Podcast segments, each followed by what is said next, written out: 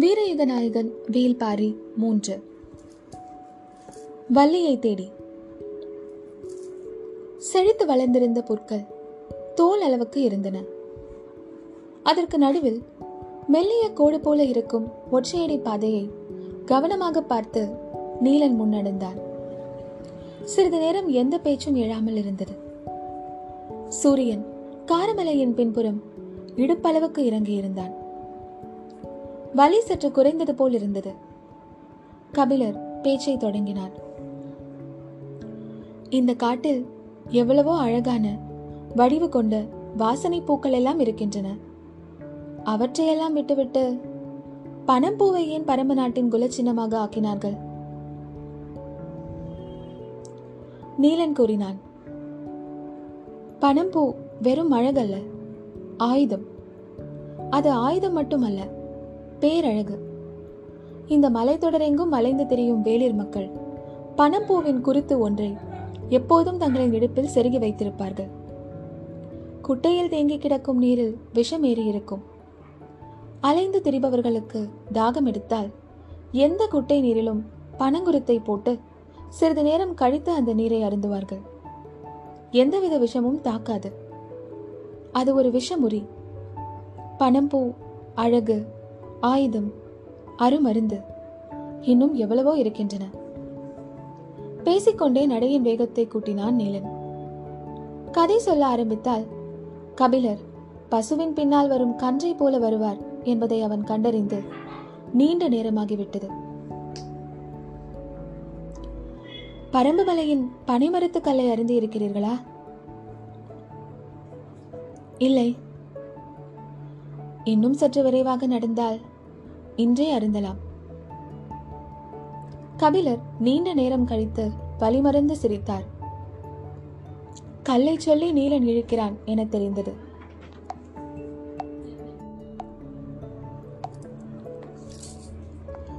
ஏன்? நேரம் கழித்து போனால் கல் தீர்ந்து விடுமா? இறக்கப்பட்ட கல்லுக்கு ஒரு நேரம் இருக்கிறது. கல் மதப்பேறி திரண்டிருக்கும் பொழுது அருந்த வேண்டும். அப்போதுதான் கீழ் நாக்கிலிருந்து உச்சந்தலைக்கு பாய்ந்தோடி கிறங்கு செய்யும். நேரம் தவறினால் அந்த ஆட்டமும் தவறும் என்றான் நீலன். உன் பேச்சே கல்லூரி கிடக்கிறதே என்றார் கபிலர். நான் சிறுவன் நீங்கள் பாரியோடு அமர்ந்து கல்லருந்த வேண்டும். மஞ்சள் கொடியிலிருந்து இறங்கும் சாற்றை துளி துளியாக இறக்கி சுண்ணத்தின் அளவை கூட்டி குறைத்து கல்லுக்குள் இருக்கும் போதைக்கு வித்தை காட்டுவான் பாரி. அவனோடு அமர்ந்து கல்லருந்தும் நாள்தான் வாழ்வின் திருநாள் என்றான் நீலன். கபிலர் வாஞ்சையோடு நீலனை பார்த்தார். கல்லையும் மிஞ்சிய இடத்தில் பாரியை வைத்திருக்கிறானே என யோசிக்கையில் நீலன் தொடர்ந்தான். பெருங்குடி பாணன் ஒருவன் பாரியை பனையன் மகனே என வர்ணித்து பாடியுள்ள பாடலை கேட்டிருக்கிறீர்களா? இல்லை என்றார் கபிலர். முழுநிலா நாளில் அந்த அரிய காட்சியை காண வேண்டுமே. ஆதிமலை அடிவாரம் ஊர் மன்றலில் எல்லோரும் திரண்டிருக்க பேரியாழ் மீட்டி பறை முழங்கி பனையன் மகனே பனையன் மகனே என்ற பாடலை பாடத் தொடங்கினால் பரம்பு நாடே எழுந்து ஆடும். சொல்லும் பொழுதே துள்ளி குதித்தான் நீலன். தனி ஒரு வீரன் நாட்டை ஆளும் தலைவனை இவ்வளவு நேசிப்பதா? பிற நாட்டில் அரசனுக்கும் அரசு தொழில் செய்யும் வீரர்களுக்கும் குடிமக்களுக்கும் இடையே இல்லாமல் போன அன்புமயமான ஒரு அடிச்சரடு பரம்பு நாட்டில் இருப்பதை பார்த்தார் கபிலர். இதுதான் குலவழியில் நடக்கும் ஆட்சிக்கும் பிற அரசாட்சிகளுக்கும் உள்ள வேறுபாடு போல என்று நினைத்துக்கொண்டே கபிலர் கேட்டார். உனக்கு பாடத் தெரியுமா? பரம்பை பற்றியும் பாரியை பற்றியும் இன்று முழுவதும் பாடிக்கொண்டே இருப்பேன். அது மட்டுமல்ல எங்கள் குலப்பாடலும் எனக்கு தெரியும் என்றான் நீலன். உனது குலப்பாடல் இருக்கட்டும் பாரியின் குலப்பாடல் உனக்கு தெரியுமா? என்று கேட்டார் கபிலர். தெரியும் மாவீரன் எவ்விடமிருந்து அது ஆரம்பிக்கிறது என்றான் நீலன். அதை பாடுவாயா? என்று கெஞ்சி கேட்டார் கபிலர். நான் பாணனும் அல்ல பாரியின் குலத்தவனும் அல்ல. எனவே நான் அதை பாடுவது முறையும் அல்ல என்றான் நீலன். இவ்வளவு நேரம் பேசி வந்த நீலனிடமிருந்து முதல் முறையாக ஒரு தகவல் கபிலருக்கு கிடைத்தது. பரம்பு மலையில் பாறையின் குலமக்கள் மட்டுமல்ல வேறு குலத்தவரும் இருக்கிறார்கள் என்று. குலத்தலைவனாலும் நாட்டில் வேறு குலத்தவர்கள் இருப்பதில்லை. அப்படியே இருந்தாலும் மரத்துக்குள் நெருப்பு மறைந்திருப்பதைப் போல ஆழ்வோருக்கான ஆபத்து அதற்குள் மறைந்திருக்கும். யோசித்துக் கொண்டே வந்து கொண்டிருந்த கபிலரின் நடை சற்றே பின்தங்கியது. விரைந்து வாருங்கள் என்றான் நீலன். இந்த தர்ப்பை பொருட்களின் சுனை மேலெல்லாம் மறுக்கிறது அதுதான் என்று சமாளிக்க ஒரு காரணத்தை சொன்னார் கபிலர். இந்த புற்களுக்கு என்ன பெயர் சொன்னீர்கள்? என்று கேட்டான் நீலன். தர்ப்பை புற்கள். சேரன் வேள்வி நடத்திய போது அந்தணர்கள் இது போன்ற தர்ப்பை புல் கொண்டுதான் சடங்குகளை செய்தார்கள் என்றார் கபிலர். நாங்கள் இதை நாக்கருத்தான் புல் என சொல்வோம் என்றான் நீலன். அப்படியா? இது யாருடைய நாக்கை அறுத்தது? ஏன் இப்படி ஒரு பெயர்? என்று ஆர்வத்தோடு கேட்டார் கபிலர். அது முருகன் காதலித்த போது நடந்த நிகழ்வு என்றான் நீலன். கல்லின் சுவையை விட களி பூட்டக்கூடியதல்லவா காதலின் சுவை? அதுவும் முருகனின் காதல் கதையை காலம் முழுவதும் கேட்டுக்கொண்டே இருக்கலாமே? சொல் என்றார் கபிலர் ஆர்வத்துடன். எனது காதலியை பார்க்க ஒரு குன்று தாண்டி போனதையே இவ்வளவு தொலைவா என்று கேட்டவர் நீங்கள். முருகனின் கதையை கேட்டால் இங்கேயே மயக்கமடைந்து விடுவீர்கள் என்றான் நீலன். ஏற்கனவே எனக்கு சற்று மயக்கமாகத்தான் இருக்கிறது. ஆனாலும் காதலின் ஆற்றலே மயக்கம் நீங்காமல் வைத்திருப்பதுதானே என்றார் கபிலர். முருகனாவது பரவாயில்லை ஆறு குன்றுகள் தாண்டி போனான். ஆனால் வள்ளியோ அவனை பார்க்க பதினோரு குன்றுகள் தாண்டி வந்தாள். என்ன இருந்தாலும் வள்ளி நிலமகள் அல்லவா? அவளின் ஆற்றல் கொஞ்சம் அதிகம்தான் என்றான் நீலன். குறிஞ்சி நிலத்தலைவன் முருகனை பற்றி நாம் எவ்வளவோ கேள்விப்பட்டிருக்கிறோம். ஆனால் இவன் முற்றிலும் புதியதொரு இடத்திலிருந்து கதையை தொடங்குகிறானே என்று கபிலர் ஆச்சரியப்பட்ட கணத்திலிருந்து நீலன் கதையை தொடங்கினான். இந்த காரமலையின் அடிவாரத்தில் குடிலமைத்து குலம் தொடங்கியதொரு காலம். இந்த காலத்தில் பயிர்கள் விளைய வைத்து திணையை அறுத்தும் கிழங்குகளை பிடுங்கியும் கொண்டு வந்து சேர்ப்பதும் இவ்வளவு கடினமாக இருக்கின்றன. அப்போது எப்படி இருந்திருக்கும்? காவலுக்கு போய் பறவைகளிடமிருந்தும் விலங்குகளிடமிருந்தும் காப்பாற்றிக் கொண்டு வருவது பெரும் பாடு. விளைச்சல் காலம் தொடங்கிவிட்டால் முருகனும் எவ்வியும் திணைப்புலம் காக்க போவார்கள். வயதில் இளையவனான எவ்விதான்? முருகனுடன் எந்நேரமும் இருக்கும் தோழன் கீழ்மலையின் விளைச்சலை பாதுகாத்து கொண்டு வந்து சேர்ப்பது இவர்கள் இருவரின் வேலை. அந்த ஆண்டு பயிர்கள் மிகவும் செழித்து வளர்ந்திருந்தன. பயிர்கள் முற்றத் தொடங்கும் பொழுதுதான் வேலையின் கடினம் தெரிய ஆரம்பிக்கும். மானும் மிலாவும் கிளியும் குருவிகளும் இன்னும் பிற உயிரினங்கள் எல்லாம் பயிர்களை மேய பகலிலே வரும். யானைகளும் பன்றிகளும் இரவு வரும். இவற்றிடமிருந்து விளைச்சலை காக்க வேண்டும். வயலுக்கு நடுவே புன்னை மரத்தில் பரணமைத்து தட்டை தழல் கவன் இப்படி பல கருவிகளை வைத்து விதவிதமாக ஓசை எழுப்பி விளைச்சலை பாதுகாப்பர். இரவு பகலாக கண்விழிப்போடு இருக்க வேண்டும். காட்டிலே கிடைக்கும் தேனையும் கிழங்கையும் தின்று கொண்டு பல நாட்கள் முருகனும் எவ்வியும் பரணிலேயே தங்கியிருந்தனர். ஒரு நாள் காலை காட்டுப்பன்றை கூட்டம் ஒன்று உள்நுழைந்து விட்டது. காட்டுப்பன்றி. பயிர்களை அழிப்பதில் மிக வேகமாக செயல்படக்கூடியது. மிக வலுவான பற்களை உடையாது. புலியுடன் கூட போர் புரியும் வல்லமை உடையது. பரணிலிருந்து இறங்கி முருகனும் எவ்வியும் அதை விரட்டி இருக்கின்றனர். அது ஓடுவதைப் போல சிறிது தூரம் ஓடி புதரில் மறைந்து கொண்டு இவர்கள் மீண்டும் பரநேறியதும் விளைச்சலை தின்ன உள்ளே நுழைந்துவிடும். மறுபடியும் விரட்டுவர். இப்படியே பல முறை நடந்திருக்கிறது. அந்த பன்றிக் கூட்டமோ போவதாக இல்லை. எவி நீ பரணிலேயே காவலுக்கு நில். நான் இந்த பன்றிக் கூட்டத்தை காரமலை கப்பால் விரட்டிவிட்டு வருகிறேன் என்று வில்லோடு புறப்பட்டு போனான் முருகன். யானை கூட்டத்தை கூட எளிதில் விரட்டி விடலாம். ஆனால் பன்றிக் கூட்டத்தை விரட்டிச் செல்வது எளிதல்ல. புதருக்குள் ஒளிந்து கொள்ளும். திசை மாற்றி நம்மை ஏமாற்றும். எளிதில் ஓடாது. தனது உயிருக்கு ஆபத்து என அது உணர்ந்தால் மட்டுமே தப்பி ஓட ஆரம்பிக்கும். இல்லை என்றால் அதை நகர்த்த முடியாது. முருகன் அதை நகர்த்த பெரும் பாடுபட்டான். அவனுடைய தோல் உரையில் இருந்த அம்புகளும் ஒவ்வொன்றாக தீர்ந்தன. முருகன் வேட்டையாடுவதில் மிக வல்லவன். அவன் அம்பு எறியும் எந்த இலக்கும் தப்பாது. ஆனால் அன்று அவனுடைய எந்த ஒரு வித்தையும் பலனளிக்கவில்லை. பன்றி கூட்டத்தை கண்டால் புலியே பின்வாங்கும். ஒற்றை வீரனால் என்ன செய்ய முடியும்? எல்லா அம்புகளும் தீர கடைசியில் ஒரே ஒரு அம்பு மட்டுமே மிஞ்சியது. அதை குறிபார்த்து எரிய நீண்ட நேரம் எடுத்துக்கொண்டான் முருகன். அந்த பன்றிக் கூட்டத்தின் தலைவன் யார் என்பதை அவன் கண்டறிந்து அதற்கு குறிவைத்து அடித்தான். அவை புதருக்குள் ஓடிய வேகத்தில் அம்பு தைத்ததா இல்லையா? என்று தெரியாத நிலையில் உள்ளே இருந்து காதை கிழிப்பதைப் போல ஒரு சத்தம். பன்றிகளின் ஓட்டம் என்னால் என்ன என்பது அதன் பிறகுதான் தெரிந்தது. மலையை கடக்கும் வரை அவை நிற்கவே இல்லையே. அவற்றை விரட்டிவிட்டு தனது பரணை நோக்கி நடக்கத் தொடங்கினான் முருகன். கை கால்கள் எல்லாம் குச்சிகளால் கீறி ரத்தம் வழிந்தது. உச்சி பொழுதும் ஆகிவிட்டது. முருகனுக்கோ நான் வறண்டு உள்ளிழுத்தது. அந்த திசையில் வேங்கை முடுக்கு கருகில் ஒரு அருவி இருப்பது தெரியும். நீர் அறிந்து அந்த இடத்திற்கு போனான். பெரும் ஓசையுடன் அருவி கொட்டிக் கொண்டிருந்தது.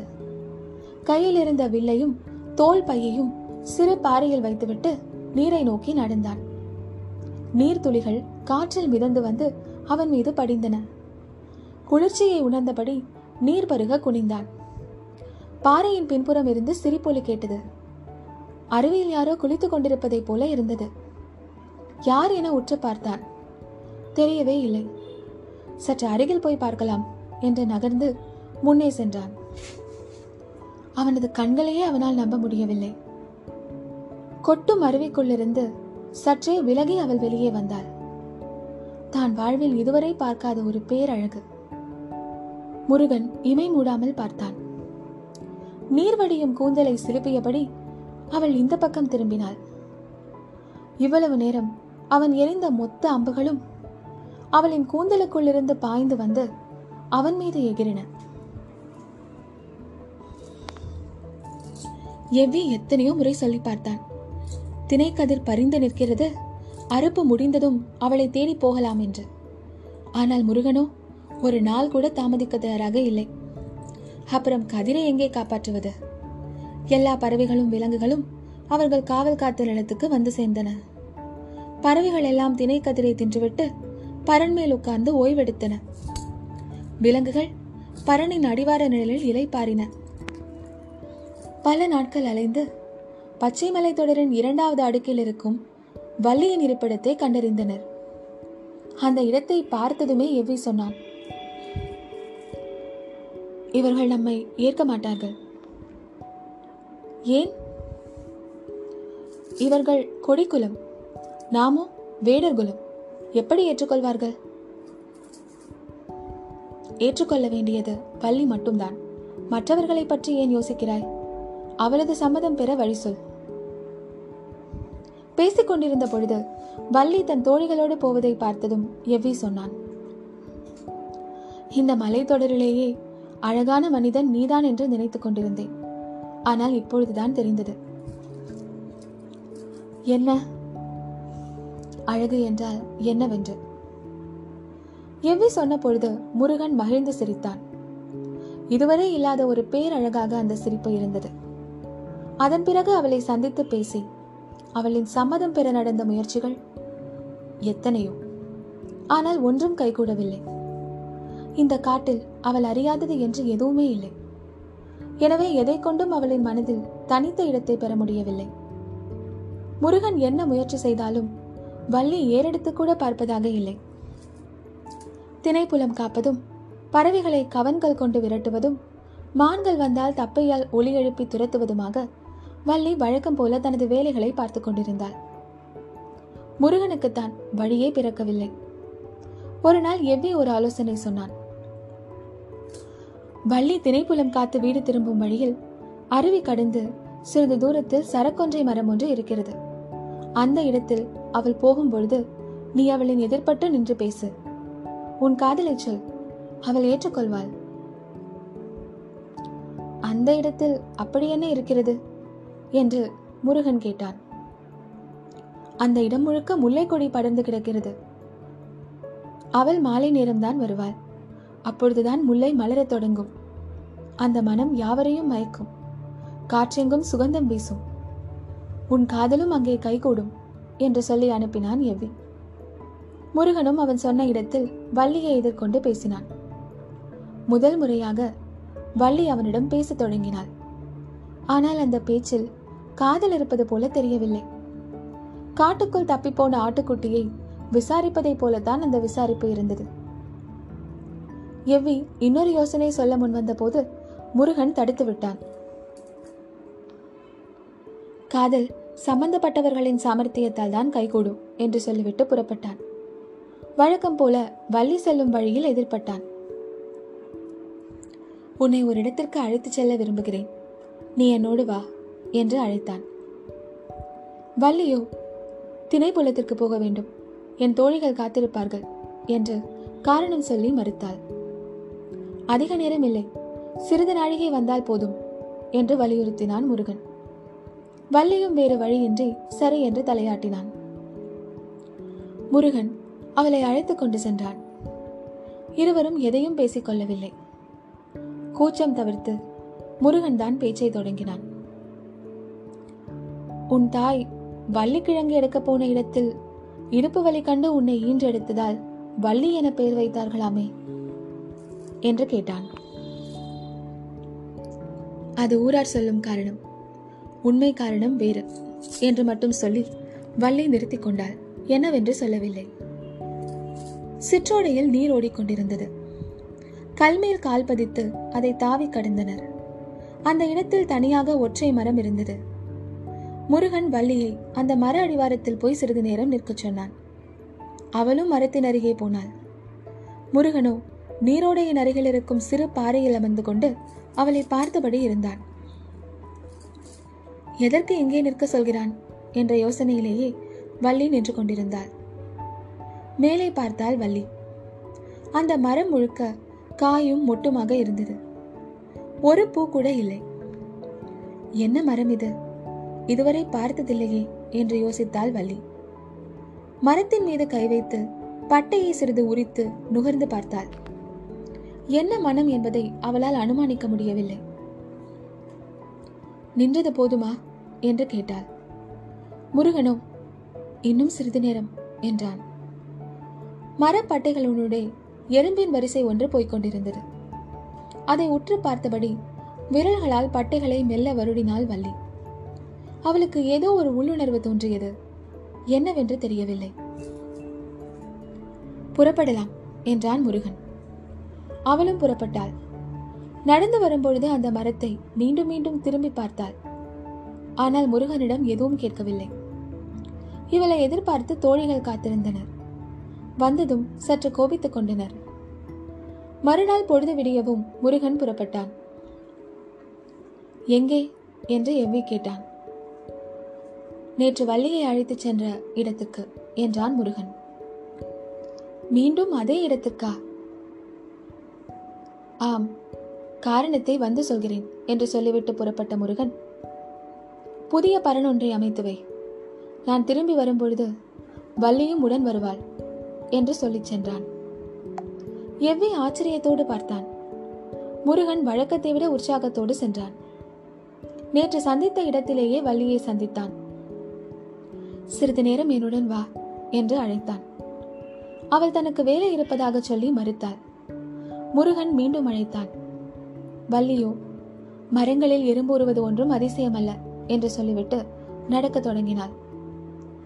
இந்த ஒரு முறை மட்டும் வா இனி நான் உன்னை அழைக்க மாட்டேன் என்றான் முருகன். அந்த குரலை மறுக்க முடியவில்லை.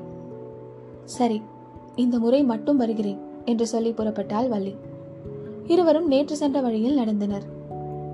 வள்ளி கேட்டால் முருகை என்று ஏன் உனக்கு பெயர் வைத்தார்கள்? நான் மிக அழகாக இருந்ததால் இந்த பெயர் வைத்ததாக எனது தாய் சொன்னாள். பதிலை சொல்லும் பொழுதே முருகனின் முகமெல்லாம் வெட்கம் பூரித்தது. எங்கள் ஊரில் எட்டு வகை கல்லுண்டு அதில் ஒரு வகை கல்லுக்கு முருகு என்று பெயர் என்றாள் வள்ளி. கல்லுக்கு எதற்கு இந்த பெயர் வைத்தார்கள்? என்று கேட்டான் முருகன். தெரியவில்லை. மயக்கும் தன்மை இருப்பதால் இந்த பெயர் வைத்திருப்பார்கள் என்று நினைக்கிறேன் என்றாள் வள்ளி. முருகன் திரும்பி அவளை பார்த்தான். அவள் தலை குனிந்திருந்தாள். ஆனாலும் அவளது முகத்தில் படர்ந்த வெட்கத்தை மறைக்க முடியவில்லை. பேசிக்கொண்டே அந்த நீரோடை அருகில் வந்தார்கள். முருகன் வழக்கம் போல அந்த இடத்தில் இருந்த சிறு பாறையின் மீது ஏறி அமர்ந்தான். வள்ளி மரத்திற்கருகே போக ஓடையை தாண்டி குதித்து தலை தூக்கி பார்த்ததும் அப்படியே அதிர்ந்து நின்றாள். அவள் கண்களையே அவளால் நம்ப முடியவில்லை. உறைந்து போனவளாக கண்ணிமை கொட்டாமல் பார்த்தாள். எதிரில் இருந்த அந்த மரம் முழுவதும் பூக்கள் பூத்து குலுங்கின. மஞ்சளும் நீளமும் ஒன்று கலந்த வண்ணத்தில் முயல் காதை போல நீண்டு விரிந்த மலர்கள். மரமே நிரம்பி வழியும் பூக்கூடையாக நின்று ஆடியது. ஒரு சிற்றிலை கூட தெரியவில்லை. மலரின் மனம் காற்றெங்கும் பரவ அந்த வெளியே மனத்து கிடந்தது.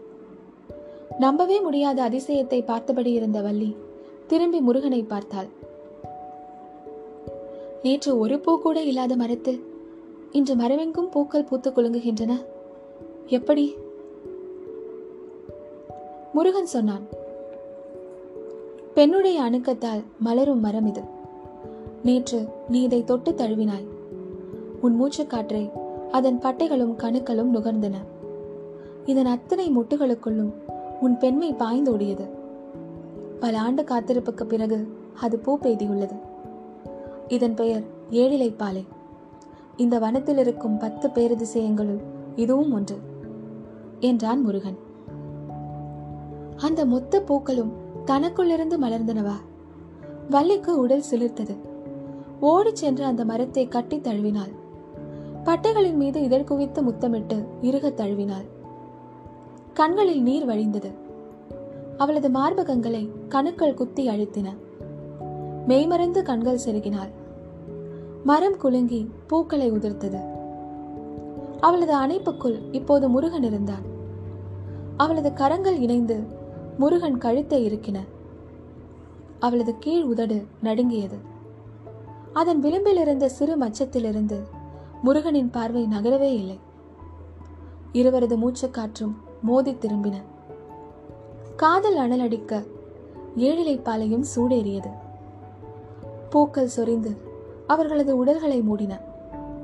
ஆனாலும் உள்ளுக்குள் மலர்ந்து கொண்டே இருந்தன. பாரி வருவான்.